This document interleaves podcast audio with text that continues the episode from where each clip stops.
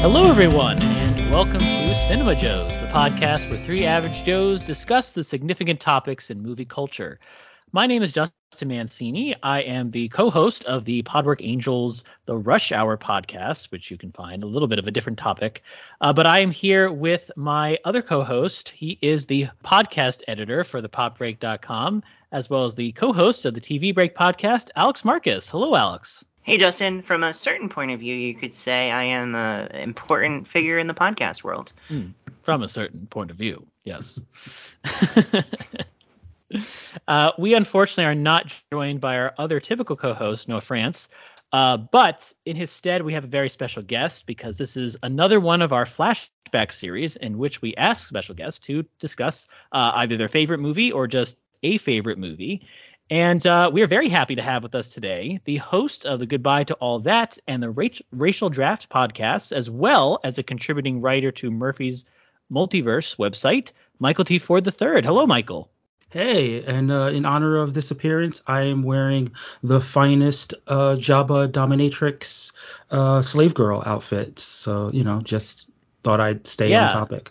Uh, didn't want to make a comment about it, but uh, you know, I wish our listeners could appreciate it. I mean, Yeah. listen, listen. If they fork over Patreon bucks, this is the content that they could see. Listen, That's good true. good money to get choked out by a person in a in a slave girl outfit with a chain. I'm just saying. a true gangster's death. really introducing yourself right away to the listeners, Michael. Yeah. well, uh, if it hasn't been made abundantly clear at this point, Michael, you have chosen for us uh, Star Wars Episode 6 Return of the Jedi as your movie.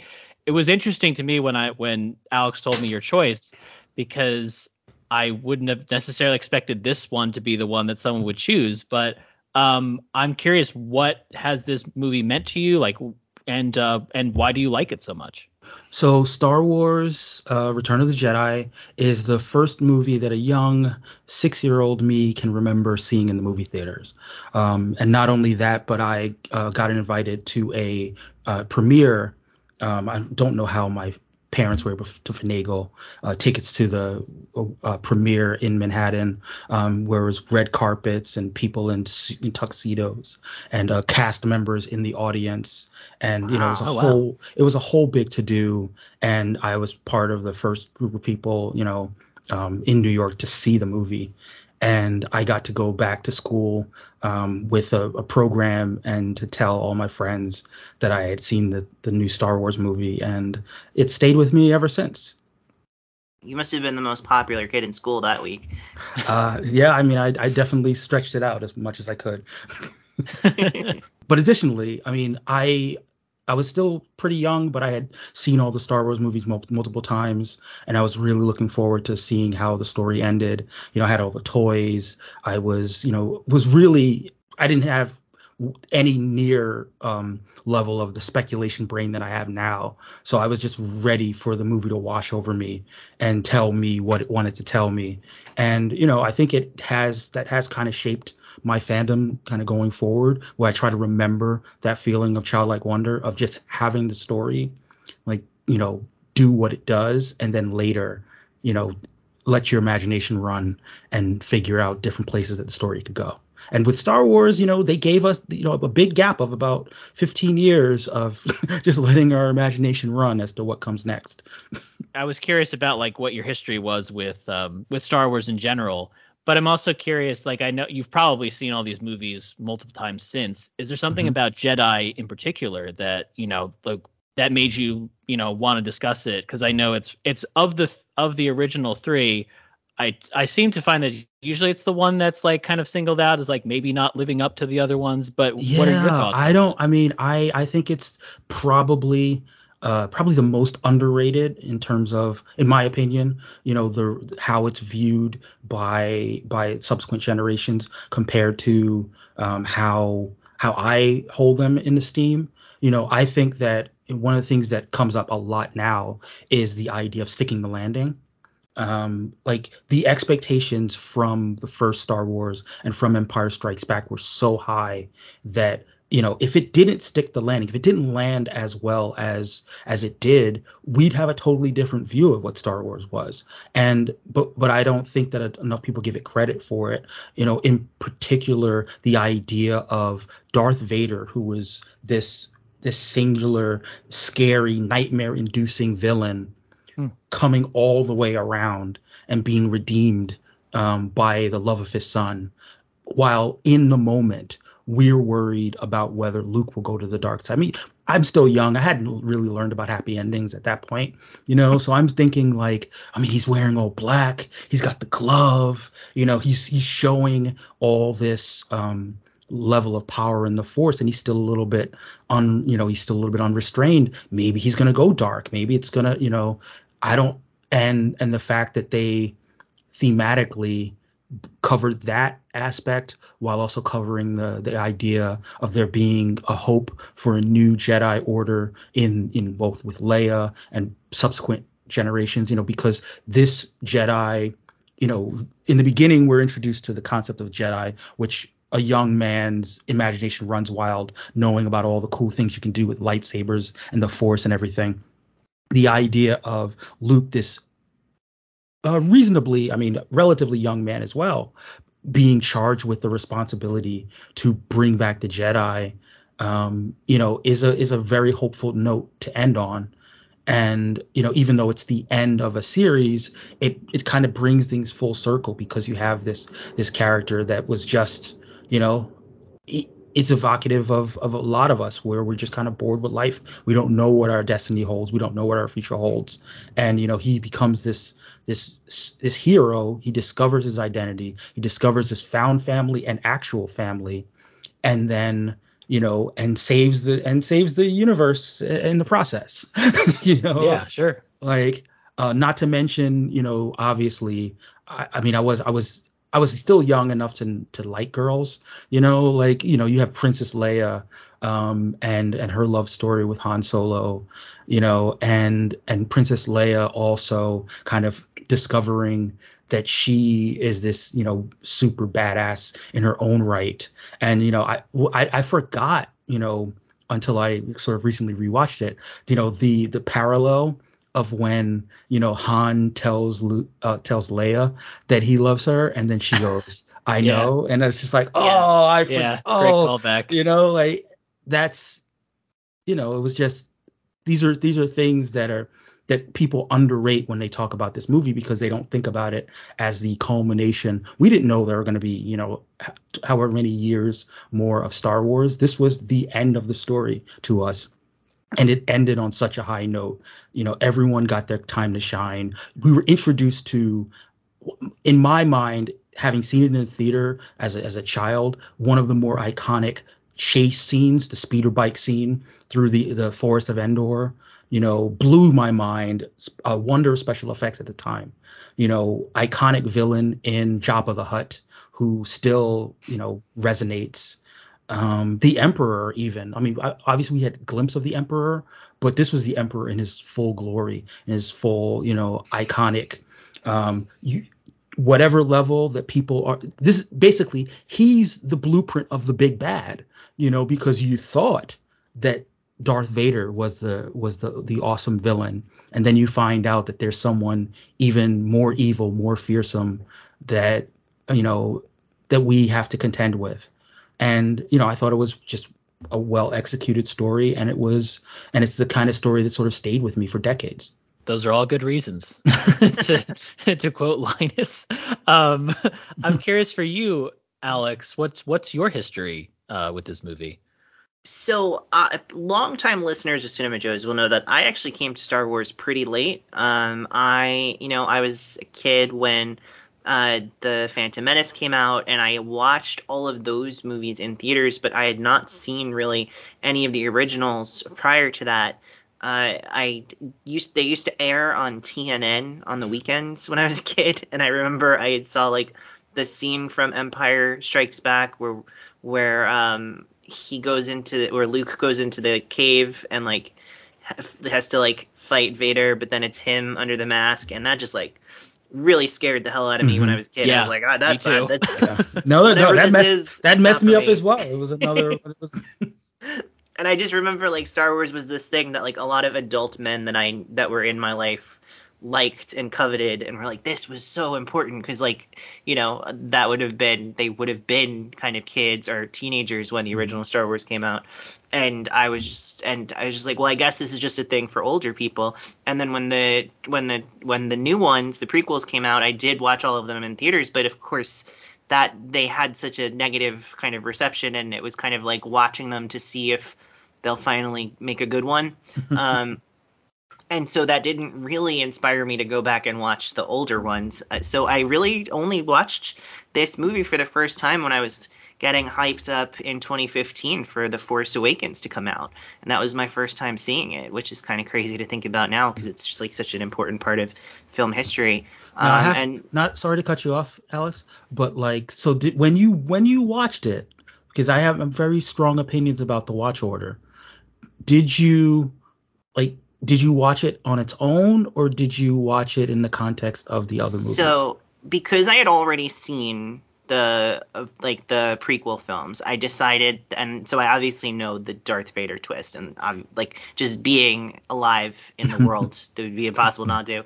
So I decided to just watch it in chronological order uh, in universe, and so I watched the prequels first because I also thought to myself, well, do I want to end on the bad ones or do I want to like end on the good ones? So that made it a little bit easier too. So I watched it in chronological order in universe. So I started with Phantom Menace, then Attack of the Clones, then Return, uh, Revenge of the Sith, and then I went into the new ones of, you know, all of those. And then I did a rewatch again before the um, whatever the terrible one. I always forget the name of it. Rise. Skywalker. Yes, Rise of Oh. Skywalker.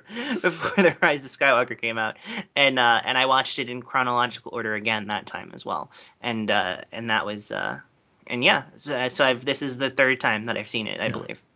Yeah, and I think that you know, getting opinionated. Which which order do you like best? So I, I you know, I I've as someone who watched them as they came out theatrically, um, there's a there's definitely that knock of if you watch the third movie in the prequel trilogy, it is kind of a downer. And I don't think that's the note to properly end on. So I did a little research a few years back, and I learned about something called the Machete Order, where wherein you watch the first two theatrically, um, Star Wars and Empire Strike Strikes Back, and then you go back and watch the prequels to give more context for Return of the Jedi, and then you watch Return of the Jedi because what it does is it really better uh, explains the parallel between what happened with Anakin and what potentially could happen with Luke.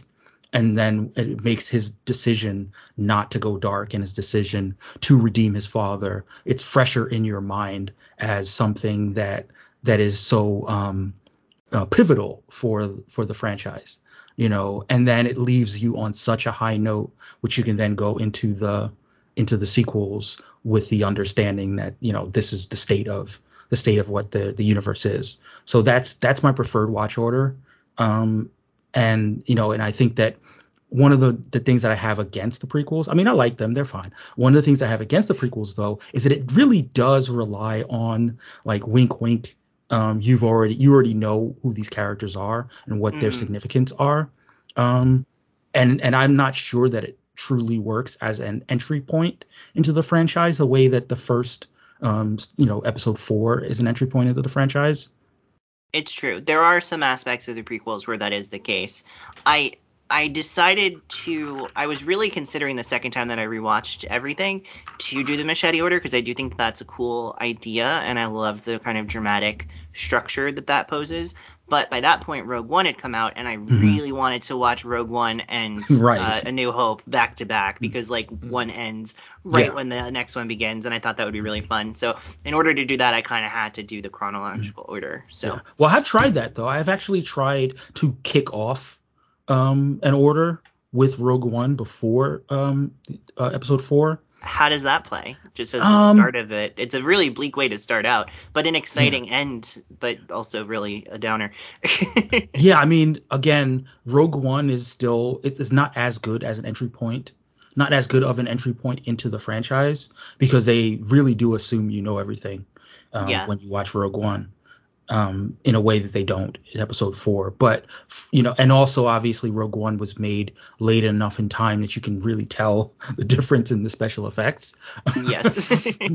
but from a you know, but from a pure I already know this story perspective, it's pretty seamless. But I will. But what I will say is, I my experience of the film the first t- two times that I watched it was very much that it was it's an enjoyable end it's an interest i always find it interesting how bifurcated the film is because you really spend a lot of time in that opening sequence in the in jabba's palace and it's mm-hmm. such an effective set piece sure. uh, that goes on for like a solid you know 35 40 minutes and then the movie kind of just like grinds to a halt for a ton of exposition for about 20 minutes and then you have a really exciting kind of thrilling finale and i remember you know I had heard so much about the Ewoks and how much people who, who, grew up with these movies, but like who were not kids when they watched it, like hated the Ewoks and thought it was Lucas selling out and thought it was a sign of things to come with like you know um, Jar Jar Binks and all of that stuff. And so I was curious, but I tried to go into it with an open mind, and I think that people are way too harsh on the Ewoks. Seriously, way too harsh on the Ewoks. Like now, there granted, is some I'm, weird kind of sad, kind of like messed up stuff that goes on with the Ewoks, where it's like sure they're adorable teddy bears for kids, but like also like they get killed and they like try and like there's a lot of and, stuff that goes and, in. There's and they eat people. Like they do you know, eat people. Uh, yeah. Um, Apparently, yeah. Like w- one of the things that like are sort of like underrated about the Ewoks is that you know again as someone who saw the movie at like six years old, you know they're about the the size that like a person would be at you know at that age. Um, and it really kind of like fits in the notion of like could an army of uh preschoolers like take out like you know like if well trained enough like an army of preschoolers take out a military force sure you know and yeah. You know, um, no, but seriously, like I like the Ewoks. I never understood why people were so down on them. I understood somewhat now modern like problematic elements of them being kind of an indigenous, um, you know, group. But I also think that it was handled at the time with with not too much cringeworthy uh, cringeworthiness because they were definitely shown to be highly competent. And you know, like I, I sort of made the joke in my head about how like I learned about guerrilla warfare like through the, the teddy bear Ewoks. yeah. Well, you know? that was you know that was the intent, right? I mean, I think that for better or worse, he was like George Lucas was trying to be uh, progressive in having this native force that that took down the empire and that and that that was a good thing. It just you know obviously in hindsight there's a lot of optics about that that i think people would you know not appreciate as much with a modern lens. But he his heart was at least in the right place. And and and the, the truth is i've seen worse from lucas oh yeah. you know? So I mean, it's not like he's got. It's not like he was better at the execution uh, in in the subsequent movies. That so, is, yeah, that is definitely true. yeah. But yeah, um. So, but my yeah, I'm, pro, but, I'm pro Ewok here. Pro Ewok. Yeah. Okay. I I mean, this being your favorite Star Wars movie, I had a feeling you would be pro Ewok. Yeah. but I'm with you. I, I'm pro Ewok as well, as it turns out. They're but okay. Justin, how about you? Are you are you pro Ewok? I wouldn't say I wouldn't say I'm anti Ewok, but I don't know if I'd say I'm pro Ewok. I'm, I'm just I'm kind of neutral on Ewoks. It was I was telling Alex kind of off air that this movie really for me was the Star Wars movie that I watched the most as a kid. Mm-hmm. And I think it's only as I've gotten older that I've started to interrogate that a little bit more of like why this movie over like Empire Strikes Back, which since I've watched all of them again, you know, not to you know fall in with the conventional wisdom but like that's undoubtedly you know my favorite of the original trilogy. I i think watching it this time made me recognize that like it makes complete sense that this was the one i wanted to rewatch because it is like you know it it does have this this finality to it like you mentioned michael. Um there's a great sense of closure to everything. There's also just you know redemption is like a huge Mhm. part of this. And i was surprised how much those scenes with luke and and and Vader really did affect me even on this watch. Um, and I re- I really remember responding to that as a kid. Just the moment of of Vader making the choice to betray his master Mhm. because his love for, for his son is ultimately greater. Um, just really moved me. Um, and, it, and it moved me this time as well. And, and I think that's that really speaks to the, the, the power of this. Um, but I also just think this movie's like a lot of it. It has a, maybe more fun than you know. The, I mean, Yeah. I like. I think Empire to me is like a masterclass in tone. Um, it's you know, I think every every part of it is well directed, but it's really bleak. and this yeah. one is kind of like, all right, we've done the bleakness. Now we're gonna do. We're almost doing like a celebration of this Right. franchise, and um, you know, I, I, you, you mentioned uh, Alex, the the opening set piece of this, I think is really well done. It always goes on longer than I think it's going to, but I don't mean that as an insult. I'm just surprised, like how how well they sustain. That. it kind of feels like a heist movie. Like if you if you you could Yeah. probably watch that first sequence like sort of as a heist movie, as the like because one of the things that we forget in the first two movies, I mean, you know, as you know, Luke had is his larger than life figure now, but you know, as a first time viewer, the leap forward in skills and confidence and gravitas Yeah. for Luke Skywalker to like be able to engineer that escape was was mind blowing to the to the viewer. Um, one of the things that I do kind of you know nowadays we have the internet we can figure these things out, but at the time I was convinced that you know five six years had gone by based on how much Luke had matured um, between the ending of Empire and the beginning of Return of the Jedi. I mean, I, I know that the, the, in, the in actuality it's only been like a year or, or something like that, but it but it, it doesn't feel that way. It feels like you know basically this is Luke the leader, which we had never seen before. You know, he was an ingenue in the first movie. He was part of the team, but he was still kind of the little brother of the team. And now this is like his big mission where he's he's got all these pieces in place and you can start to see like you can start to see everyone kind of moving where they need to go even when you think that the plan is going wrong it's actually right where it needs to be for it all to come together for this big escape and you know like i think that it's an underrated sequence uh the jabba's palace the you know the luke doing the backflip or the or the the uh the, the uh, Like the, flip the off flip from the yeah flank, exactly Yeah. yeah. Now I will say they should have cut that lightsaber scene slightly differently, so it didn't hang in the air for like a beat too long. Yeah. But whatever. Of all the going back and editing this movie that he did, he left that right there. yeah. It's like, wait for it, wait for it, lightsaber. Yeah.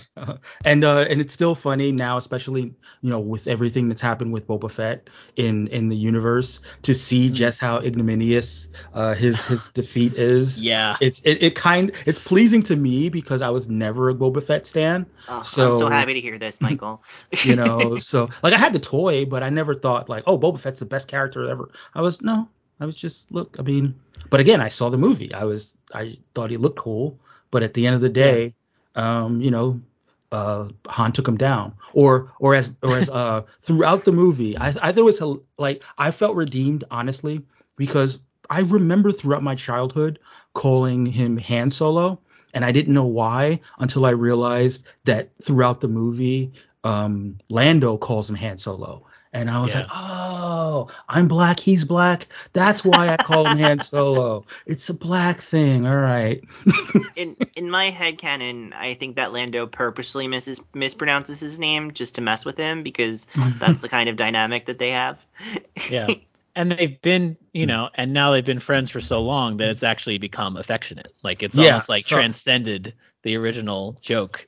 yeah, Yeah. I could buy that. I could definitely buy that. That like in the beginning he was correcting him, but then they became friends, and he was like, all right, that's just how you're gonna call. That's how you're gonna to me, and only you can call me Han Solo. yeah. I think I can speak for myself and Justin when I say that neither of us are particularly big fans of the Boba Fett character and don't really understand why Correct. he has grown into the status that he has. And I can also say that I particularly did not enjoy his television show that aired a few months ago. So uh, I'm very happy to hear that as an original viewer, one of the first in the world to see this movie, that you agree that there's no cause for him to have the cult of uh, celebrity that he does. yeah, as I often say, uh, the Mandalorian, the character, you know, so Din, Din, uh, Din Djarin is everything that people think Boba Fett is. Yes. Um, and but because there's been decades of people thinking that Boba Fett is that guy, um, in their minds they were disappointed by Boba Fett never being that guy, um, and just having a fancy costume. and like I get that he was really cool in a bunch of books that I never read that are not actually that are not actually this canon universe. Yeah. but that doesn't doesn't Yeah. save it. Speaking of things that are not actually canon, this is where I go off on my little bit of a rant about um about the Timothy Zahn books and about the fact that like for people in my generation, probably slightly older, um, you know, while we were trying to figure out where Star Wars was going next after it made all the money, we desperately wanted the story to continue. Like we desperately wanted to see what happened next with the new Republic, with Luke starting uh, Jedi, with um, you know, with Leia and Han kind of getting, you know, just, just like and and and you know, I would recommend any person that's listening to this, uh, check out the, the the Timothy Zahn books. I mean, I know they're not technically canon, but they are still drawing from them in terms of the the kinds of stories that they want to tell and may tell in the Mandalorian universe. Um, because that was a young fan who had seen Return of the Jedi and only had their toys and their imagination, um, you know, really it, it was was validated by those by those stories that followed. Interesting. Justin, have you ever read any of that stuff? I haven't read any Timothy Zahn. I definitely remember reading um, Kevin J. Anderson stuff. Um, that was actually Tales of the Bounty Hunters was one of the big ones that he did. Though that was he, that was multiple authors, I believe. Um, and I definitely read um, Drew Karpyshyn, but that was more he wrote more like Old Republic stuff. Yeah. One of the cool things that Zahn introduced that was really sort of recontextualized everything was the idea that one of the reasons that the Empire was so successful was that they had the emp- the Emperor himself as their main strategist. As and we saw that we actually saw that play out in the movie. You Sure. know that like his ability to sense what the rebels were doing gave them a leg up in terms of battlement and um and and he, and he talks about that in the book that when the emperor dies they're not as effective as a fighting force because they don't have someone who's one step ahead of one step ahead of everyone. So they they quickly get defeated after the battle of endor you know that whatever rebel whatever uh, imperial remnant is left they're they're so used to having the command and control of the emperor and his and his dark side of the force and his ability to sort of reach into people's minds and make them more efficient um, through through his power. And and then you know when I read that I was like wow that's that's super interesting that you have this evil man that was able to kind of coordinate more efficient evil um, you know through through his power but again that's not something that was fully developed in the in the story of the movies but it was something that was was fleshed out in the books Gotcha. Yeah. Well, while we were talking about like Mhm. extended universe uh, context, I will say that recently I've rewatched all of the Clone War, or I've actually Mhm. watched for the first time all of the Clone Wars, a TV show that I had not Mhm. seen previously, and so many people told me you have to watch it, you have to watch yeah it. i just And- yeah in fact i recently watched i recently finished it about a month ago Okay, cool. And that was the first time that you watched it as well. yes Okay, so I was really, you know, the first season is pretty bumpy, I will Mhm. say, uh, both story wise and animation wise. But the animation slowly gets better over time, and ultimately, I think the storytelling that they do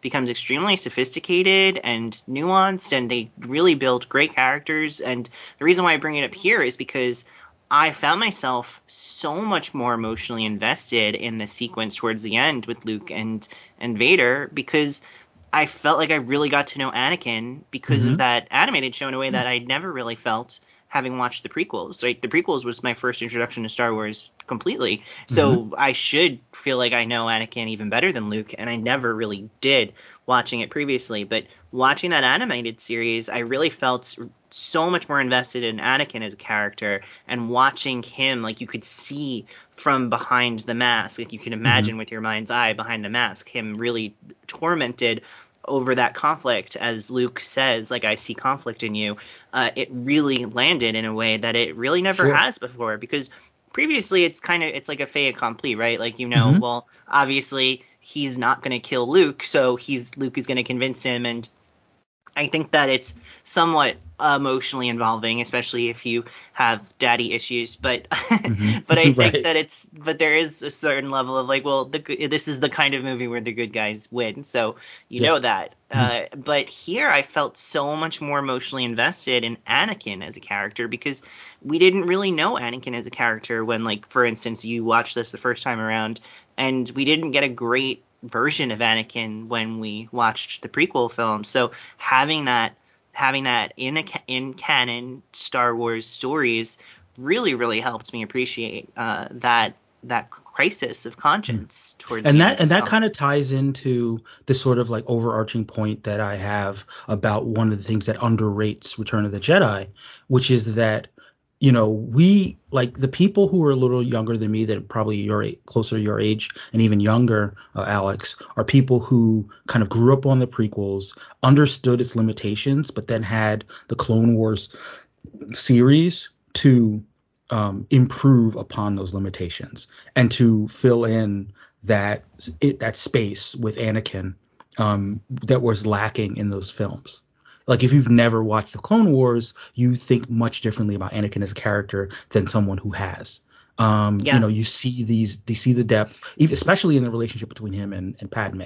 Um, Mhm. You know, But even was- with him and, and Obi Wan, like I mean, that too, when yeah, sure, w- when old Ben Kenobi himself comes with in his ghost form in this movie, and he just says like, you know, Luke, you have to defeat him. There's no him left. He's more machine than man. Like that was a line that didn't really hit me emotionally at all the 1st Mhm. two times that I watched this, but actually seeing their relationship on screen for so many hours, it really was it really hurt. I like it I could see what that meant to that character now in a way that I didn't previously, where it's Right. he's talking about his own defeat, his own failing of this person who he truly loved and cared about in that Yeah. moment. And the only way that he's been able to cope with it is by kind of rationalizing that Mm. that person he knew was gone and that Yeah. that's why he lied to Luke. And all of a sudden, a thing that feels like a kind of plot error, continuity error kind of thing actually feels tremendously moving and made me kind Mm. of tear up in a way that I was like, wow, I didn't, Mm. I didn't realize how emotionally invested in this I was. But, but the cartoon did it for me, man. It did. Yeah, and, and and you know, and it's one of the things that sort of gives me hope for the Obi Wan series that you know by the time you've he- heard this, we'll have seen a couple episodes of, but will not have finished. Um, the idea that that the the hangover, the the the, the uh, lingering feelings of loss of of a friend and a, as a brother between them will kind of put I mean, ultimately, Obi Wan was wrong, right? Ultimately, Obi Wan wanted Luke to kill Vader, you know, Yeah. because he thought he was irredeemable. Um, and and the the prequels kind of explain why he got there, and especially the Clone Wars um, further contextualize why he got there. But when you you know when you see this movie as a as a child, or you see this movie out of that context, you're like, oh man, Obi Wan was was way all, out of pocket. You know, like he didn't know what he was thinking. Like, good thing Luke, you know, saw the good in him. You know, but but I do understand, you know, like you said before, the idea of like as a son, daddy issues, wanting to believe that your that your father is a good man from the perspective of someone who never, you know, didn't have a father, versus someone who he that's his that's someone he did he uh, watched the arc of his character and he had the tragedy of Obi-Wan across those those that era the the, the prequels era Clone Wars is that he couldn't save him uh, from the dark side that he was seduced by the dark side um, and by the by Palpatine and he feels like the only thing all of this carnage all of this death all of this terror across the the galaxy is on him you know? Yeah. and he's now a ghost and the only thing that he can do is tell Luke you know to do what he couldn't do. You know he cut him up but he left him he left him to become Darth Vader. Um but like you know, in Luke, he can actually tell him to kill him. Justin, as someone who is not too emotionally invested in a children's cartoon, uh, what did you think about this kind of like climax watching it again? You mentioned Yeah. it earlier as a highlight, so I'm assuming it's still Oh, worked yeah. for you.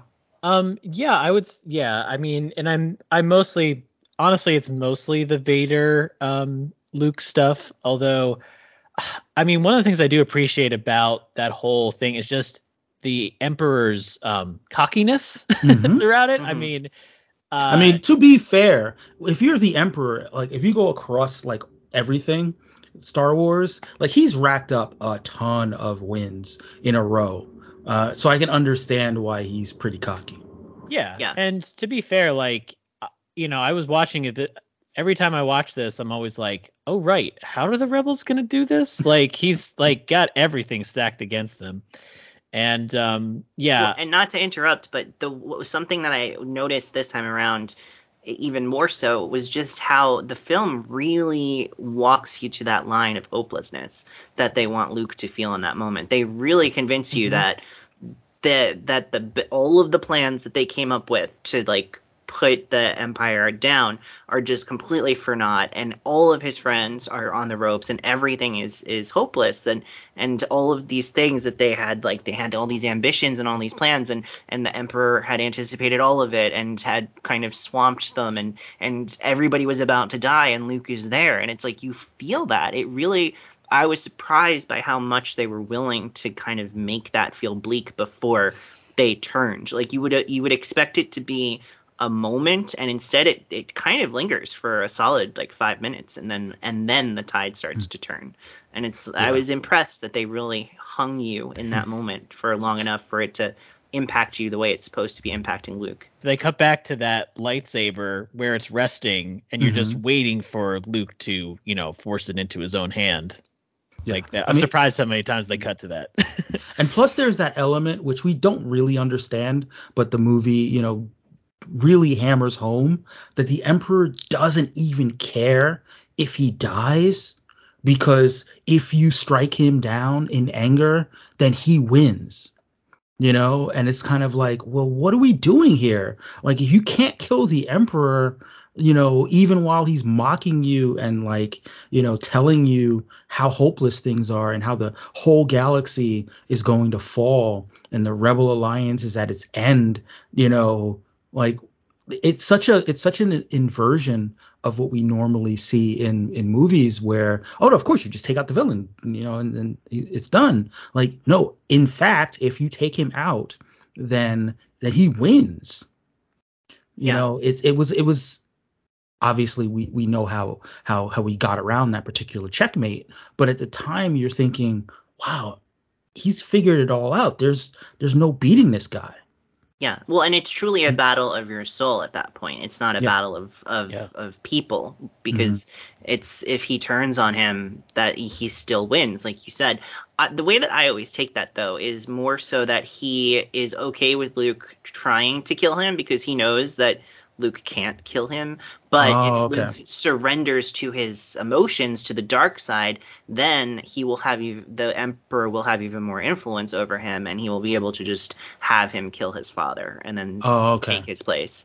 That's how I always took it, because it kind of and that kind of parallels to what happens with Anakin in uh, Revenge of the Sith, where Mhm. when he finally gives into his emotions and and defends the Emperor over um, Mace Windu, like- Mhm. like everything after that, he is under his control at that See, point. the see, I sort control. of, I sort of saw it as more of like a parallel to what happened in in the in um the original Star Wars in A New Hope, where you know where Obi Wan becomes the Force Ghost, and through the Force Ghost, he's able to kind of live forever and be the voice in Luke's head. You know that the the Yeah. conscience or whatever that like the Emperor was like the dark inversion of that. So like if he strikes down the emperor, then the emperor will forever be in him, and the emperor's Mhm. spirit will will always be able to could like have that same claim to him that Obi Wan had over him. You know, so Yeah. that Luke will go dark, and the emperor will be dead, but the emperor's spirit will be there to to move him and to and to push him into darker places. That's how that that was always how I sort of saw it. That like the Emperor's ghost would be, you know, would would be pulling the strings of uh, of Dark Luke.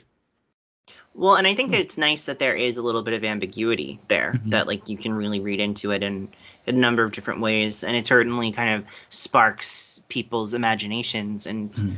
And in a way that I think is nice, especially for a closing of a big kind of trilogy, right? You expect that to be where all the questions get answered, and certainly many questions get answered. Um, and I kind of I want to move on to that a little Oh, bit. sure. How did how do you feel, uh, Michael, about the ways in which some of these mysteries get resolved around kind of you know the Luke being related to Vader and the Leia, uh, the Leia of it all, and all of that stuff? Well, I think I think I think it was really uh, magnanimous of of Han to be like, "Oh, he's your brother, so that time you kissed him, like we're just not going to talk about." It? Okay. Like um I I I un, you know, it's one of those things that I sort of keep coming back with come back to because at the time there was a definite love triangle in I mean again, I was only a kid, but we talked about this as a kid. Like we we definitely wondered whether Luke was going to end up sorry, whether Leia was going to end up with Luke or Han and we had our particular, you know, allegiances. Um so then to find out that Luke and Leia were, were brother and sister, like we accepted it, but it was it was still something that we felt kind of came out of left field. Yeah, I could Um, ima- I could only imagine, honestly. because and the thing that surprises me all the time when I watch this is like it's fine that you maybe didn't have things planned out uh, in ahead of time and like you came to this idea late. Like I know Luke like I know that Luke I know that George Lucas likes to say that like he had this all planned out from the beginning, but like there's it just doesn't make sense that he didn't come to this late. And that's fine.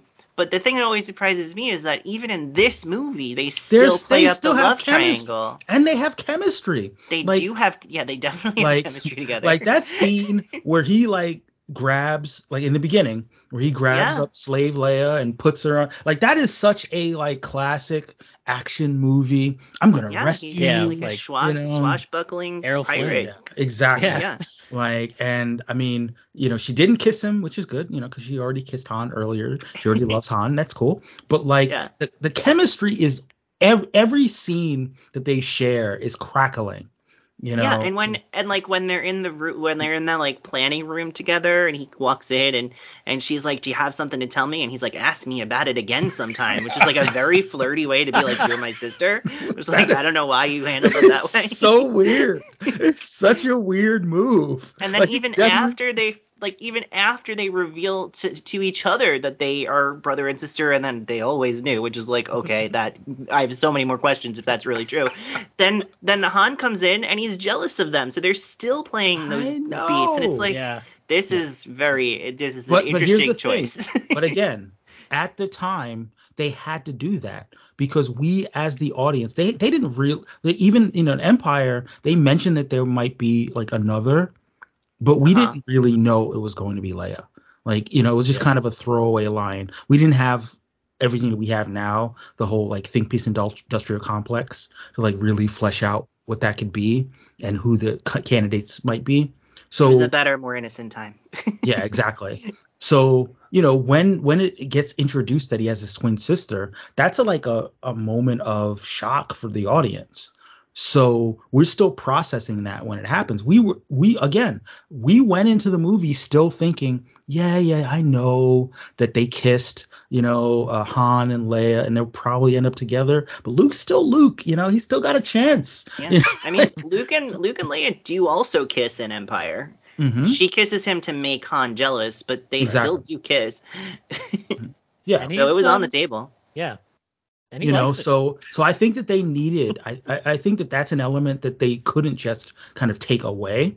But i do like how they played it because like at first han gets angry you know yeah because he thinks oh you're jealous. Like yo you you shared the secret with luke that you won't share with me. But then like when he sees that she's hurting like i didn't realize i mean again i'm an adult now. I didn't realize it at a young even probably 10 years ago, like how like much vulnerability um, Han showed at that moment where he put aside his ego and just was like there for Leia, you know, as a Yeah. as a someone who loved her and someone who cared about like what she was dealing with. Now, I would have probably preferred like something in the dialogue to explain more that her feeling was um was worry um because it did seem like heartache in the in the moment you know it's like oh Yeah.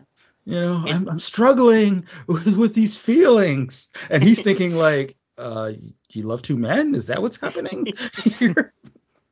But what I do, I do agree with you though that there is an interesting level of vulnerability to Harrison Ford's performance in that scene, and I feel like that more than any other moment in this film, particular, it feels like a commitment that he's making to her in a way that Mhm. is actually really moving because they don't put dialogue to it. They really just let them exist in the space together and just interact, and that it, that tells you everything you need to know about how previously this guy has been shown as someone who is his first instinct is always to leave to run right mm-hmm. he eventually like, at really the end of yeah like at the end of a new hope he eventually comes back right but he's established as like a person even in the beginning of empire even in the Yeah, beginning absolutely. of Empire. And he's also like the guy. He's he's like that classic, you know, like I'm gonna insult you, um, you know, I'm gonna like kind of needle you.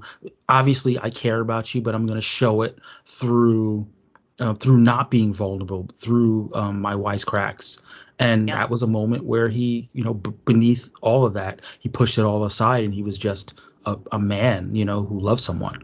And he thinks about storming off, right? And then he Yeah. stops himself. And that moment where he stops himself is him admitting to himself and to the audience that he really does love her, right? Right. And that and he's committed to this and he's ready to stand by her even if she has weird complicated feelings about his friend, right? Like he, Yeah. she's he still trusts her and wants and is invested in this and Mm-hmm. isn't just going to run away when it gets hard. Right. And that's a moment that's earned across three movies. Again, it goes back to what I was saying before about the underrated nature of of, of Return of the Jedi is that, you know, as the third movie in this series, you've seen how these characters have evolved and you've seen what their patterns are, you know, and now you see that how poignant it is when they break their patterns. You know, you see how how how much it means that subtle thing that the way that Han normally behaves in the situation is not how he behaves. And now you're like, wow, like this is real. This is how he, you know, this is this is this is the one. This is the person that he that he wants to be with, the person that he loves. And we don't have we don't just say it really out, even though he does say it later. But like you know, um because because he's shown it with his with his behavior. Yeah. and I think that's a running theme throughout this whole movie is this sense of like, who are you when the chips are down? Mhm. Like, you know, at the end of the day, like what really matters to you? And I think you get the fulfillment of that throughout this movie with multiple characters, including Vader and Luke and Leia, um, in addition to Han. Um, you know, this movie is basically Lando's redemption too from the last movie. Like Yeah. he's really working overtime and almost, uh, you know, pays for it with his life in the Sarlacc pit. oh yeah. Um, which I not to but not just the Sarlacc pit, but in that in that final offensive against the Death Star, he Yeah. really you know he really sells. I didn't realize how much um you know It's- he had faith he has Yeah. in Han right, uh, which which is a nice like everyone else. Yeah, and that's a nice rebuttal to what uh, the Emperor says to Luke. Like, you know, your faith in your friends will be your undoing, right? And it's like you're seeing the you're seeing like a rebuttal to that through all these other characters. Yeah, it's great. And also, you know, now that we've all watched Solo, a Star Wars story, we know that it was also a moment where he got to reunite with his the love of his life, uh, Oh. who whose brain was downloaded into Mm. the Millennium Falcon. So a very Yeah. a touching Yeah. moment when Han gives gives him over the Yeah. ship. So so it sounds like what you're saying is that after the mission, Lando has some quiet time with the Millennium Fa- Falcon. I think that's what. oh, what for you're- what sure. you're I mean, listen, we all have they all deserved a celebration after that, and Yeah. I think and we Phoebe know how he- Waller-Bridge is you know she's she's she's a cutie. Um, yeah, yeah. Even as a robot, Yep. I mean, you know. Right, exactly. the Lando redemption story, like I wish there was a little more to it. Like I get it, Mhm. um, in the sense that like he was I don't know what the plans were at the time. I haven't gone into like the oral histories or whatever. Like obviously, um, Billy Dee Williams was a big star in the day, and you know there wasn't a lot, weren't a lot of black characters in Star Wars, and I'm happy, you know, that we had Lando, and I'm definitely happy that Lando became heroic. Um, but it's now that I can sort of better appreciate the the, the, the subtle things that he did to really solidify that he had tried to redeem himself from you know being an absolute snake in you know in the last movie. Yeah, well, and that was controversial, right? Because they made a big, they kind of made a big deal about like, okay, like we have, we, like we have this major new character who's African American, and that's like, and that was missing in the first film, and we have this great star attached to be to play him, and it's like, and then he like double crosses our heroes and screws everyone over, like that sucks in terms of like representation perspective. So it's really nice that he gets to have this really nice arc where he really do, like he becomes like a member of the of the army forces. Like he like he's a I think they call him a general, right? So Yeah, it's like he- he's yeah, all in. Like he's committed to to righting that wrong. And you also I think in retrospect then feel differently about what happened in Empire, where it feels like maybe he really, when he's saying like, "Look, my hands were tied," this is all you know of him, so you don't know how slimy he really is, right? But then it's Mhm. like, no, maybe he really is a good person whose hands were tied in a way that.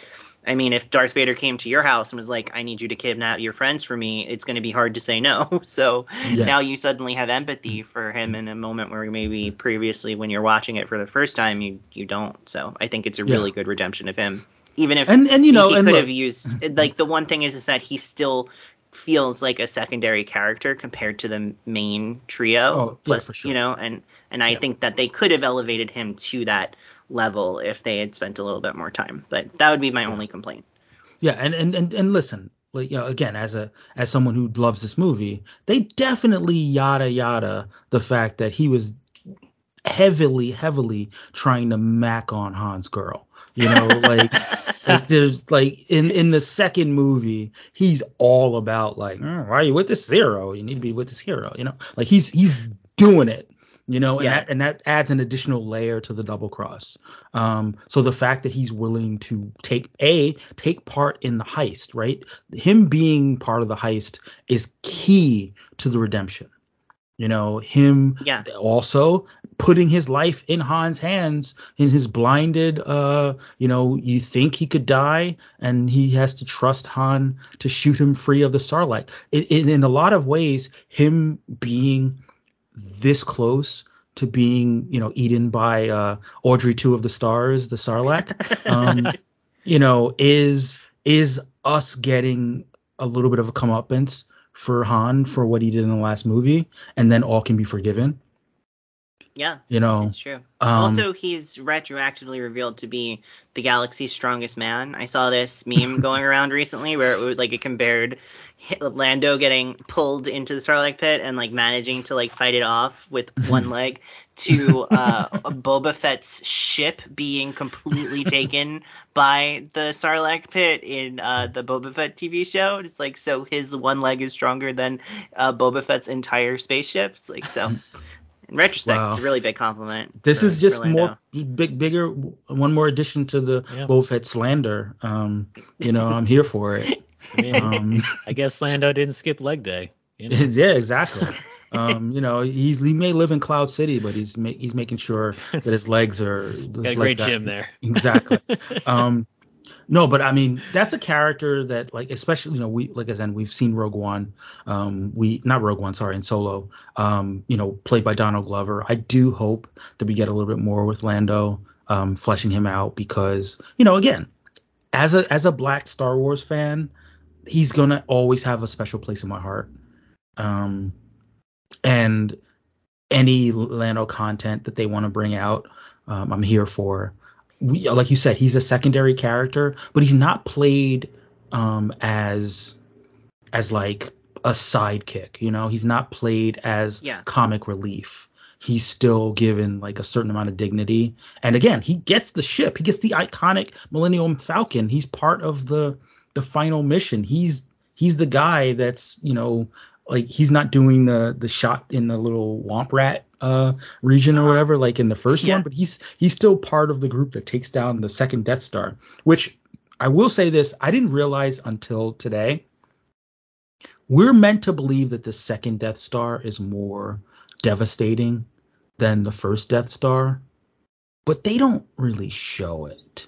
They just kind of No. Mean, tell In you. fact, what they do show makes it seem like it's less powerful because they're like because you know the off- offensive starts and they think that it is not weapons ready, right? And then one of Mhm. the big early reveals is the emperor saying it is weapons ready, right? And they're like, Yeah. oh no! And then you Mhm. see, and it's like they're blo- it's blowing up individual ships, but like we saw the first one blow up an entire planet. Planet. So like Right. I don't what so this does Mhm. not feel like it's operating on full strength at all. But Yeah. to be fair, it did kind of like have to charge up. I to- suppose you're right about that. planet. But like, st- but but still, like, Just one get me guy wrong, running on a bicycle wheel in the basement. Just like, like like I still would have need I, I needed some and and also like I didn't again I didn't remember this but like in the first movie they're like there's this whole thing about it's it's a small moon you know and then it's like that's no moon is no moon. that's yeah. the Death Star yeah. and then Yeah. you see the Death Star in comparison to Endor's moon and you're kind of like uh it's it's it's a little small yeah. Yeah. small side I had a similar reaction, Michael, where I was like, that seems way too like I just always think of like Endor being so small and to see it dwarfing the death the new Death Star was like kind of a disappointment. It, it kind of yeah, it kind of undercut. Well, especially because I still imagine the first Death Star to be like moon sized. This is the first time I had thought of the small the, the the the new Death Star as less impressive than the first. Even again, still under construction. Fine. it is. It's still. But- I mean, and they're really a fast turnaround. They're trying to do. You know. As So, someone who's true. like worked on a project and has like had to deal with like deadlines, I really feel for all the Imperial people who are like, wait, wait, the Emperor's showing up. He, he wants to know what the status of our of our work It's work like we're doing is. the best we can. God. You gave us two months. It took ten years to build the last one. Jesus. exactly. But yeah. No, yeah. weren't the, wait, actually wasn't the, the the Death Star plans weren't they introduced at the end of the prequels? So they like were. they, yeah. They've had 30, 30 they had 30 years. years to build the Death Star, but then they build like the second Death Star in like 2 years. yeah it's it's not fair i mean you know there's there was definitely like some not fair labor uh, regulations going on in the empire I have a Amazon feeling, was yeah. clearly involved. There were no yeah I got a feeling there are no unions involved with uh, no you don't think that they observe uh, collective bargaining in uh, the empire there's another thing about this that i thought well so another cl- connection that i just have to bring up now that i am a devoted clone wars uh, viewer Mhm. is watching, you know, Admiral Ackbar up there leading Oh, the charge. After I saw the pivotal role he played in the four-part uh, Mon Calamari Civil War uh, uh, episodes, I'm in- significantly more invested in him, and I'm like very excited to see him. And, Yeah, I and I didn't really feel like mention- Lando should have listened to him. I mean, like he has prudent, like battle-tested wisdom that that you need to respect. Right, and we didn't even mention the the iconic meme of it's a trap, like Yeah. which would not exist but for this movie. Comes yet here, yeah. another yet another checkpoint, you know, for true. Return of the Jedi, uh, you know, above the other Star Wars movies. You're, I'm gonna Um, tell you, Michael. You're yeah. talking me into it. I like when I watched this, I gave it a three and a half stars on Letterboxd, but you're you're talking me into a four star. You're I'm gonna bump it up half a star after this conversation. Uh, my uh, my work is my work is being well accomplished. I think that. I will say the thing I forgot, uh, you know, it's funny, Michael, you've been talking about certain things you're like, until you saw it again, you know, Mhm. you'd, you'd forgotten about. I had like that experience so many times with this movie. Um, but the whole it's a trap thing is preceded by the fact that we learn about the emperor's ruse in that Mhm. you know in that part of his plan so it makes it that much more dire because it's like you know something and now the now only now are the characters recognizing it so it doesn't necessarily it doesn't come out of the blue for us but it does for them which is like this this layer of dramatic irony to that scene. It's that old kind of Hitchcock quote about how you know if you put if you are gonna have two characters sit at a table and have a bomb underneath it and the bomb blows up for the audience that's surprise.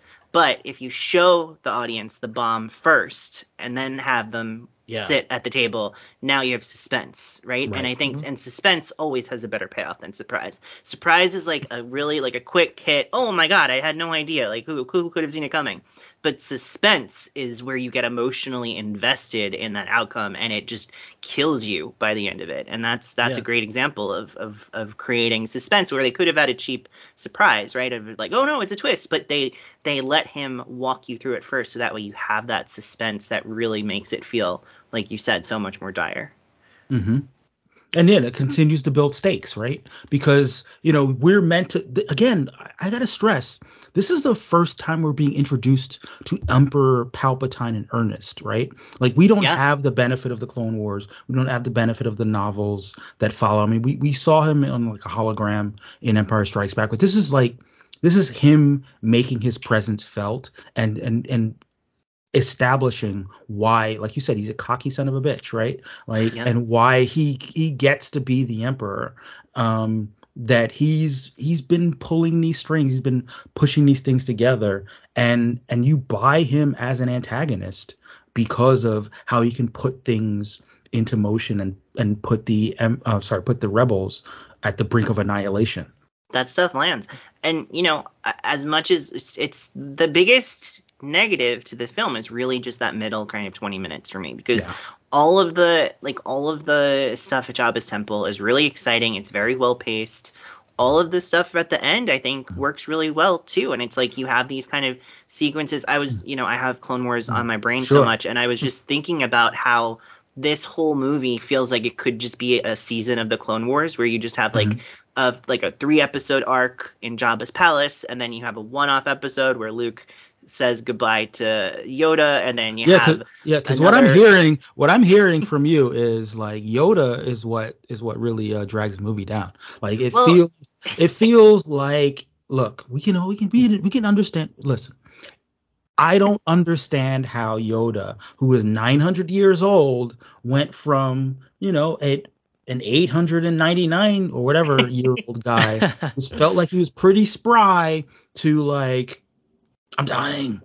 it's Leave a big alone. it's a big Like- change pretty fast. I what I will say, like to give them a little bit of credit, if you've been around people who are like over the age of 85 sometimes that really does happen where like they seem so great and you're like wow this is the most youthful 86 year old i've ever met. And then you check in with them nine months later and it's like that's you know it's get ready to say you know so long um, to grandma unfortunately. And that's kind of so i feel like you know that was a complaint that i had too when i was younger but actually having uh, known a lot of elderly people at this point it's a little bit more believable now. I mean, fair, but it still feels ultra abrupt. It is Because, very abrupt. Like if you're, uh, it makes sense if it was like 10 years had passed, right? Yes. And Luke had just been out there having adventures, and he's like, oh shit, I was supposed to like check in on Yoda. You Well, know, hope I he's all right. You know. the film is vague about how much time has passed, but then the canon has forced the Yeah. like in retrospect to say no, it's this discrete amount of time. Like you could watch this film and think like Han was in the like carbonite for years, right? Yeah. And Luke And like I said, I mean, in my head, it feels better if it had been like five to ten years. Yeah, Um, but then it's like, but everybody's just, you know, the the official canon is like, no, it's only been a, like Luke never went back to Yoda when he's, and they make a reference to like, I promised that I would come back for my the rest of my training, but he could have like gone and come back four times, and you know, but that that's clearly not what they decided to do. Yeah. But, uh, but I will say it's not. But with, with, it- no, but actually, just just to just clarify a thing, like I'm I'm perfectly fine if he had never gone back for the training. I just think it would work better if he was just had never gone back for like a few years, and Yeah. then realized I should probably go back. And then when he gets there, he realizes that Yoda's dying. Because it's a it really doesn't- ambitious plan, and everybody had to be like in place, and so like you could believe that that took a long time yeah, to come together. yeah, exactly. You know, and and and it's that important to Luke and important to Leia, right? That they that they save his friend. Like, so I could buy that it took a few years to put together. Not to mention the fact that they're still doing the Star War, right? Like that's that's Yeah. that's the thing, right? um, They they are but- doing the Star Wars. yeah. Um, but like, I mean, Yoda, the difference between Empire Yoda and and Return of the Jedi Yoda is so stark. Even six year old me was like, "What the hell happened to Yoda?" You know, like Yeah. did, the, did the guy playing Yoda like get sick or whatever? Like what, what like like why was he like? And but you, like you said, it grinds the movie to a halt a little bit because Yeah. he's not even the guy who's giving the speech, right? You get it through Obi Wan. Well, it's yeah, Like- that's and that's the thing. Like, if it was just the Yoda scenes, I think there's enough emotion there that you could kind of deal with the the heavy exposition component of it. But it's you have the scene with Yoda, which goes on for a bit, and then you have immediately after the scene with Obi Wan, which goes on for a bit, and then you go immediately into a scene where Admiral Ackbar is like, "So this is the map, and these are the ships, and this." so it's like it does it's just like on and like every scene for j- literally 20 minutes is just exposition exposition exposition exposition to set everything up so that way you can have the end and it's like there's definitely a more artful way to construct a mm. screenplay than that. Mm. Like you But- could just literally mm. like you could just get up like take an intermission come back and be like okay i'm ready for the for the movie to get good again.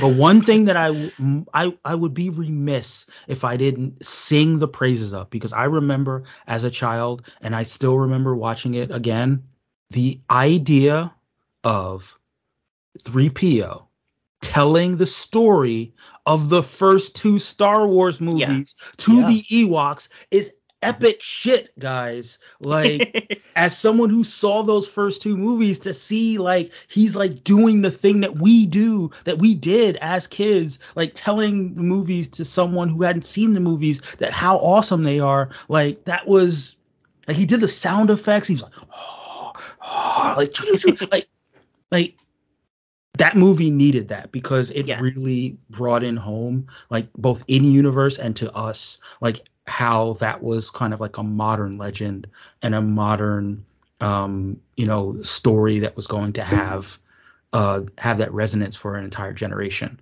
And and it and it happens in the oral tradition.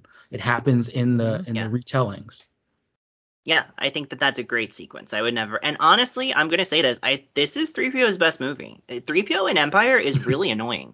He sucks in Empire. he is constantly saying something that's obnoxious or getting in the way and causing problems. He sucks in Empire. And here, total redemption. He's great at everything. He's funny. He has great banter with uh, R2D2. They really feel like these like adorable uh, Mhm. old gay couple in this movie to me that I just really liked. One is just like a little bit too kind of nervous, and the other one is like, "We're just gonna do it because who cares?" You know, that's that's the voice that I imagine R2 has. Um, I really I felt that's like great queer representation in my opinion. Um, but yeah, it's I really I liked him a lot. He was really good. He was funny and he picked his moments well.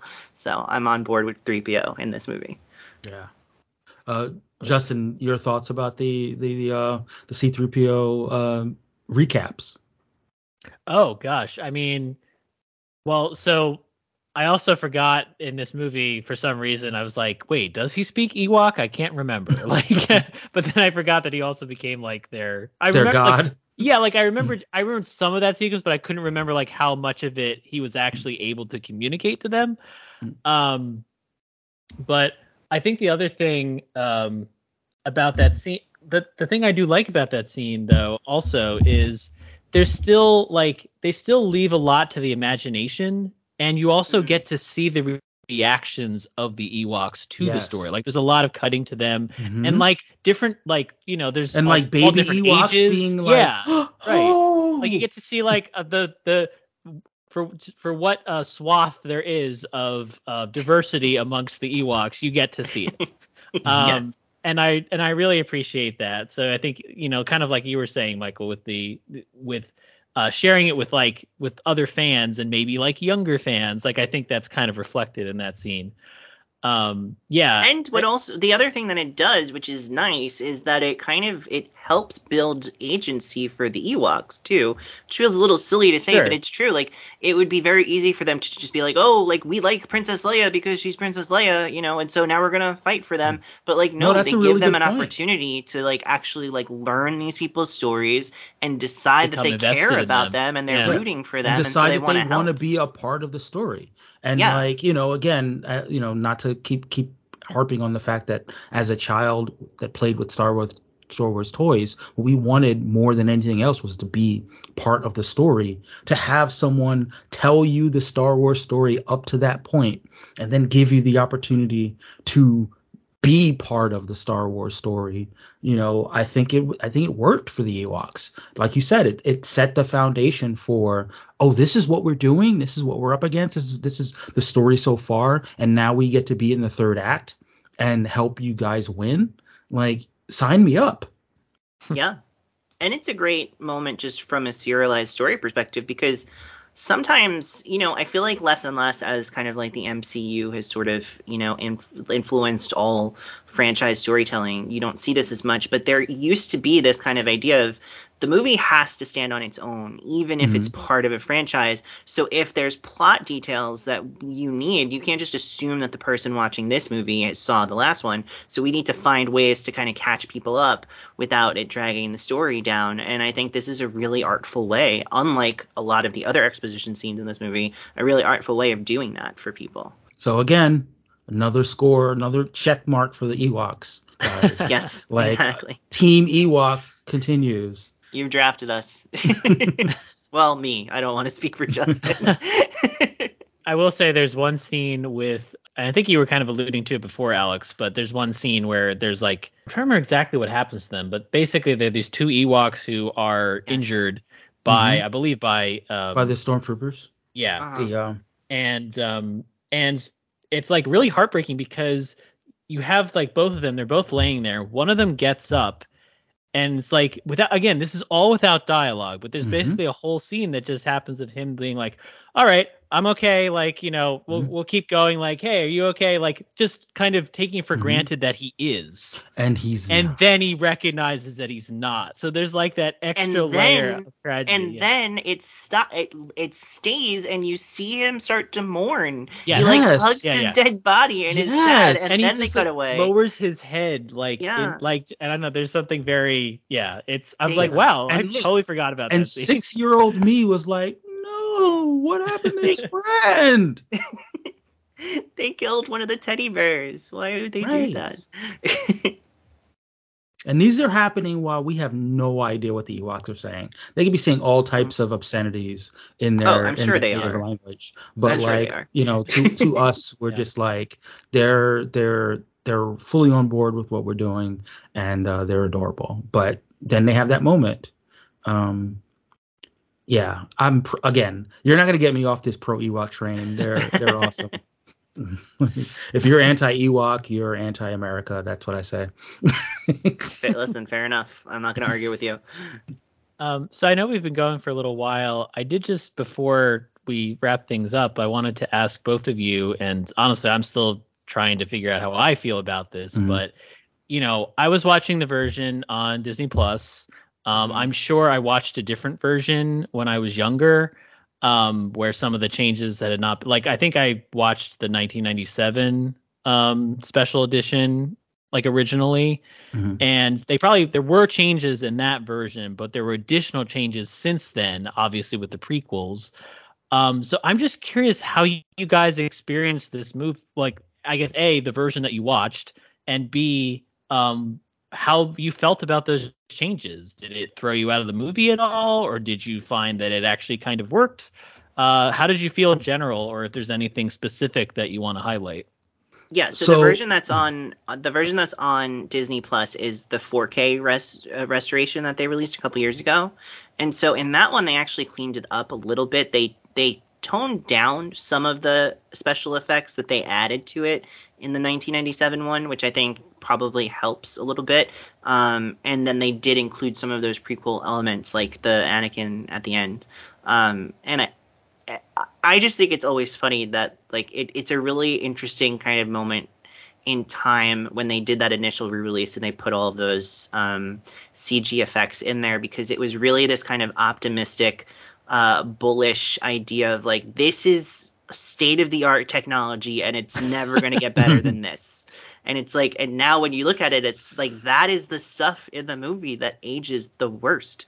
Like mm. the stuff from the 70s holds up so much better than the inserts that they did from 1997, and I'm glad that they toned it down a little bit. But you know, we still have that whole kind of like dance thing, like that whole musical number yeah, in like, Jabba's Palace that is just really whole thing. Although I will say that she that that character reminds me of and may even be the same character from the Clone Wars. Um, and I, that character was great, and I really liked her. And so I suddenly found myself slightly more invested mm-hmm. again because she has this great kind of like double reverse turn in one of the arcs of that show. Mm-hmm. Um, yeah, we I need sound, more love for the Twi'leks for sure. Like, yeah, I just I can't. It also like the choice to have like the Twi'lek kind of like get sent to the pit before the we see it in like I don't get that choice. Like why would oh, you oh, no, no. that? I think that no. Here's the thing. I think that's economical because you need to set the stage for like how much of a piece of shit Jabba is. Like you know, we we, we sort of take for granted. He's a giant slug that like is yeah, molesting but we need people. To, I, no, like, but we feels... need to like like you, I was again, sold. like we we know what Jabba the Hutt means. Like we've been alive for like our entire life but like you know you need that like he's you're meeting him for the first time. You've heard about him but you need to see just how like disgusting he is. And the fact that he's got this like dance number going and everyone's like having a good time and he just decides yeah you know what? I'm just gonna like sacrifice my dancing girl you know because for for no reason whatsoever. Like it's just that extra layer of oh he needs to go like so later, you know, two scenes later when he dies, you're like, yeah, nope, no problem whatsoever. This is what you deserve. Like we yeah, know how you, you know. I was I was already sold. I didn't need extra. and I and I hate that they kind of like it previews the moment of the pit that's so great and it's like just let that be introduced in the movie the way it was already. I think mm. that that's, you know, it's like we don't need that cuz cuz then you ruin that kind of, you know, See, I like I saw it as more of like I saw it as more of less of a surprise and more of like a this is what the threat is. This is what the Rancor is. You know, yeah. so when Luke goes in there and with the random guard, uh, you know, uh, RIP uh-huh. random guard, you know, um, like you know what how much of an issue it is. Like what one scene that always stands out to me that like I'm glad um they sort of touched upon in the in the Boba Fett show of you know of which there are mixed results on you know in terms of like the idea that the Rancor trainer like mourns the Rancor you know yeah. when the Rancor dies like I even remember as a child being like oh that was that was weird you know there's this guy yeah. who, who, cares about about this monster who killed everybody like that's that's an interesting choice, and I respect it.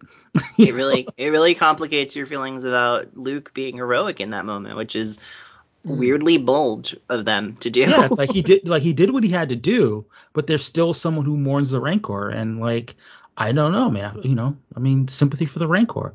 Yeah, who mourns the Rancor would be like a nice collection of poems inspired by Star Wars or something. Exactly. Justin, what did you think about the kind of, you know, the special effects and the story of that and the revisions and all that stuff? Yeah, I mean, you know, it, I'm sure I'm not the first person to, you know, I'm I'm sure this point has been made endlessly at this point, but um you know, I wish there were a way to have an option to view mm. different versions of the movie. Yes. Like it's fine if you want to do additions and some of them actually like sometimes it's just like the little things that really um are improvements like are genuine improvements um but yeah like i just in general felt like a lot of the a lot of the cg like really really stuck out to me this time mm. um the the the two you know additional band members uh, you know singers mm. in that one sequence for sure um uh, you know the the celebration on the planets at the end i just thought was kind of hilarious. Yes. That's what like, that's now i remember like, like, wow like now i uh, remember uh, what stood out to me is that like so i'm watching the celebration I, i'm sort of like yeah i remember all these celebration things and then i'm like are they on coruscant? Like are yes. they celebrating on a coruscant like why is coruscant in my star wars like in my original trilogy we didn't we never saw coruscant in yeah. in the original trilogy, and and I remember kind of being taken out of the movie for for a little bit, um, because that doesn't that didn't feel right. Yeah, You know? and, Yeah. and Naboo And- as well, right? And you got you Naboo, actually yeah. got the Gungans, and I'm just Yeah, like, was- oh, just what I didn't want to see. Yeah, this is the reason I'm watching the original trilogy. things. Exactly. I don't need I don't need any of these elements or of these again because I'm watching you know watching it in the machete order. Like who are these people? Like why are these why are these people in my movie? Yeah. You know. Yeah. Um and and again this isn't the perfect time to say that say that like if you're gonna have like I would prefer whatever nameless actor was originally playing Anakin Skywalker to Hayden Christensen. Um, but if you're gonna have Hayden Christensen, also have um, um what's his name as Obi Wan. You know, Ewan also have McGregor? McGregor as Oh. as Obi Wan. Like don't do don't do the mix and match. Like you know you whatever flip the switch. Either we get like other guy and Alec Guinness, or um Hayden Christensen and um and Ewan McGregor. Don't don't mix and match them. That's not right. Uh, yeah, but then it's like, how do you not have Alec Guinness there? You know, like you can't, you can't rob us of that. You know, so it's I like. mean, I then would you- say, what do we gain by putting in Hayden? Like, I mean, I, well, I, Okay. I kind of, I don't know, guys. I this is an unpopular opinion, but I actually like that. Well, I do. I like, it's like Clone, 'cause Clone Hayden is- Wars. Anakin is superior to Hayden in every way. Well, sure, but I mean, which one looks more like uh, the pers- the Clone Wars Anakin, Hayden Christensen, or you know, bald guy? Um, so I mean, they gave him think that it's they gave him a hair. They gave him hair in the in the actual Sure, theatrical cut. I I like it because it's kind of like like Anakin. That's Anakin, right? That is our image of Anakin. That's who Anakin was before the fall. And so it's a nice way of saying like he's got he is restored, he is rejuvenated to his former self in death in this sacrifice that he has made. Yeah, but Obi Wan wasn't son. rejuvenated and restored on death. But, like but what? he didn't need to be rejuvenated. He wasn't bad. He didn't go to the dark side. His soul wasn't wasn't contaminated by evil. You know. Mm, So I I hear you. and I I believe that's what Lucas himself has said. Um, to your point, Alex. I guess the so the thing I just the question I have about that scene is, are we meant to accept this reality where Luke, having never seen the younger version the- of his father, the Force, is able Justin. to sense him? Okay, I guess I can. it's the Force. Yeah. Okay, yeah. It it has less. I'm gonna say it has less emotional power for me, but I Yeah. can sort of. I mean, that. I would pr- like if if I like if, if we could do like everything since we can kind of now with technology, like I would live with a world where they aged up um Hayden Christensen to like what he would look like as a 40 something year old guy, you know, as Yeah, I guess opposed I- to I just feel like I- you're losing something if you're not making him somewhat recognizable to what we've seen in this movie, especially if you're watching this movie Yeah. in chronolo- like in the in But order we of only release. see that we only see that guy like once, right? Like for a very but Yeah, but- more window. recognizable. but it but it, it, it, you know it kind yeah it kind of takes you know like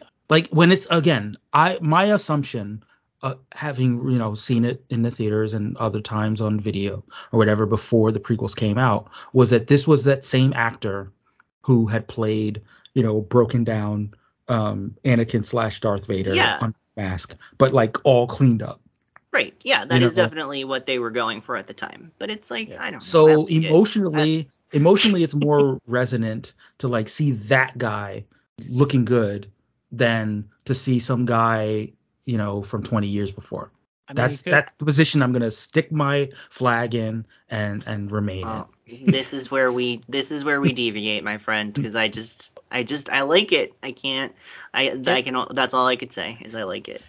Can we agree that maybe it would have been? Um, could we all agree that just seeing James Earl Jones there as the uh, Force Ghost would have been? Would- Would that have would've been super certainly would've been surprising. would have been super weird um, Yeah. You know um and and especially if luke was like that's my dad I mean, he got his chance to be a Force Ghost in Lion King a few years later, so it was okay. Yeah, that's true Oh yeah, I thought it was weird then when they, when they referred it to him as a as a Force Ghost in The Lion King, but you know, it's all good. I mean, they were stealing from everything else. Why not Star Wars too? And then sure i mean look i mean i i fully Disney expect it. the Lion King extended universe to involve the Force at some point. You know, I, well, not? we are getting a Lion King extended universe, Michael. Yeah, courtesy of Barry Jenkins, is right? Directing it. Yeah, Yeah, exactly. Gosh. Uh, all right. But um, we've now gone to the absurd range. So uh, last absurd thoughts. Uh, yeah. Yes. Are there I- any any any last absurd thoughts or any other thoughts of any other kind? They should have checked in with Jar Jar at the end. Also, no, I'm just kidding. I don't agree with that. yeah. too far, The- too far. all too of much. the all, out of all of the things that Clone Wars did for me, it could not it could not bring me around on Jar Jar. That was the one thing that they couldn't. They Agreed. tried. They tried to sell me about him, Yeah, but Yeah. it, it was not successful. Sorry. agreed. Yeah. I I'll just say as a last thought on this movie and something that I think is really great about it, and also maybe something that's not talked about a ton compared to other aspects of the franchise is the sound design is Mm. incredible. And I'm thinking everything from the you know the lightsaber to the sound that the Rancor makes as it as it dies was probably Mm. more emotionally affecting for me even than seeing the trailer. So uh, yeah, good good job. Uh, that's a that's a whole team of people. Yeah, Yeah. and speaking of sound design, like it's one of- one of the things that I recognized from the sequels, which you know are not 100% held in high esteem, is like the the crackling of the lightsaber. Hmm. You know, I I felt like that wasn't really present in either the Clone Wars or in the prequels. The idea of the lightsaber kind of having a heft to it, you know, in the battle scenes. Um you know particularly when you know you've got luke and vader like really like sort of pushing up against each other with the saber. You hear the like you know um Uh, like of tech. And you know at the time in the 80s it's it's it's it's not as it's not as flighty you know it's not as as um you know yeah this is just what we do we have these light things that that that are lighter than air and allow us to flip around and spin around you know like i I'm not gonna not gonna slander the prequels too much, but it's a, it feels like a sword. It feels like a sword that is composed of of lasers slash light, and and there's a there's a there's a power to that. Now, one thing that that did stand out that I wish I didn't see because I didn't remember it, Luke definitely hit someone with his lightsaber and didn't cut them. Do you guys remember that in the in the uh Yeah. in the in the early scene? uh huh. Yeah. Like he uses it Ah. as a like a percussive um force rather than being able to slice them in half. And I was like, oh, that's that's a bummer. But Listen, no, but I I like the idea of the I still enjoy the idea of the lightsaber having having some some weight to it. Yeah, and I think that they bring that back in the sequel trilogy. Like some Yeah, of I- I- those, like yeah. especially like The Adam like Driver Force the Adam Driver lightsaber Yeah. feels feels more uh, of a piece with Yeah, the and lightsabers those- from this trilogy. and I think those actors just really commit to it in a way that makes you believe that there's it takes a lot of force, no pun intended, to Mm-hmm. wield those things, uh, and it and it makes it you feel that impact. All right. Well, I think we'll close it up there. Um, We Mhm. certainly had a lot to say about about Jedi. I mean, you know, it's kind of hard not to. Um, but uh, I want to talk about now where we can find everybody, and I think I'll start with our guest, Michael. Where's the best place to find your work online?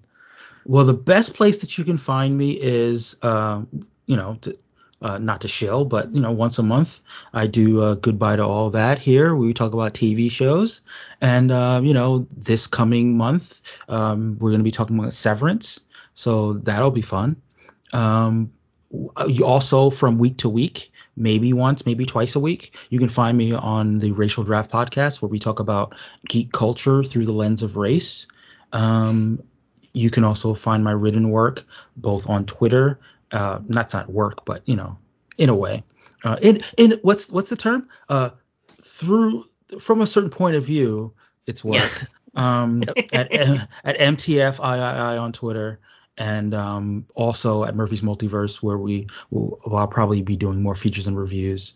Um, and, and again, um, hopefully I'll be back. Hopefully we'll talk about other things on the Pop Break Network. But um, you know, I'm looking forward to you guys, listeners, uh, letting your thoughts be known. If you have strong Star Wars thoughts, I'm I'm here for them. Yeah, I think uh, yeah we've we've shared a number of strong Star Wars thoughts um, in our day on the Cinema Joe's podcast Yeah. at the very least. Oh yeah. Uh, and actually, I think Noah probably would have had a lot more to say about Timothy Zahn if I remember correctly. oh yeah, He's a big- Our, Star Yes. Wars novel guy. Okay. Yes, that's Yeah. our, our other co-host Noah. It's it's a shame that he had to miss this episode because he is of the three of us the biggest Star Wars fan and the one who's most indebted to that kind of EU like the novels and all of that stuff. And mm-hmm. Yeah. I'm sure one one day we'll get him on the record on Return of the Jedi. But until then, Yeah. So Okay. nice to have you, Michael. Uh, Justin, where can we find your stuff on the internet? Uh, you can find me at thecinemaverick.com. That's my website. I'm also on Letterboxd at the Cinemaverick. I also have a podcast, which I mentioned at the beginning, Podwork Angels, The Rush Hour, a podcast dedicated to the rock band Rush. Um, we, uh, yeah, we've just been going through each album. That's pretty much monthly, and you can find that on popbreak.com as part of the Breakcast feed. And as for me, you can follow me on Twitter and on Letterboxd at Media Thinkings. Uh, you can follow this show on Twitter at Cinema Joes and subscribe to us on all major podcast platforms. Um, and for my work with PopBreak. Uh, popbreak.com, uh, uh, you can find my two podcasts on two of our podcast feeds. We have um, over on Popbreak TV, where you can also listen to Michael's show. Goodbye to all that. Uh, you can also listen to my show that I uh, host with um, two great friends over on Pop Break uh, called TV Break, where we kind of run through um, the the monthly topics, uh, news and reviews, and and uh, streaming wars updates. Uh, and then over on the Breakcast, uh, you can listen to my podcast called Bill versus the MCU, where me and um, Pop Break editor in chief Bill Bodkin are slowly walking through all of uh, the MCU uh, one month at a time. We, we review three to four movies a month, and we're gonna finish it all in a year. So that's our project. So Wow. definitely okay. check that out. It's it's been a blast doing this uh, the last couple of months. So excited to see where it heads. Yeah, and for now, for the Cinema Joes, this is Justin Mancini signing off.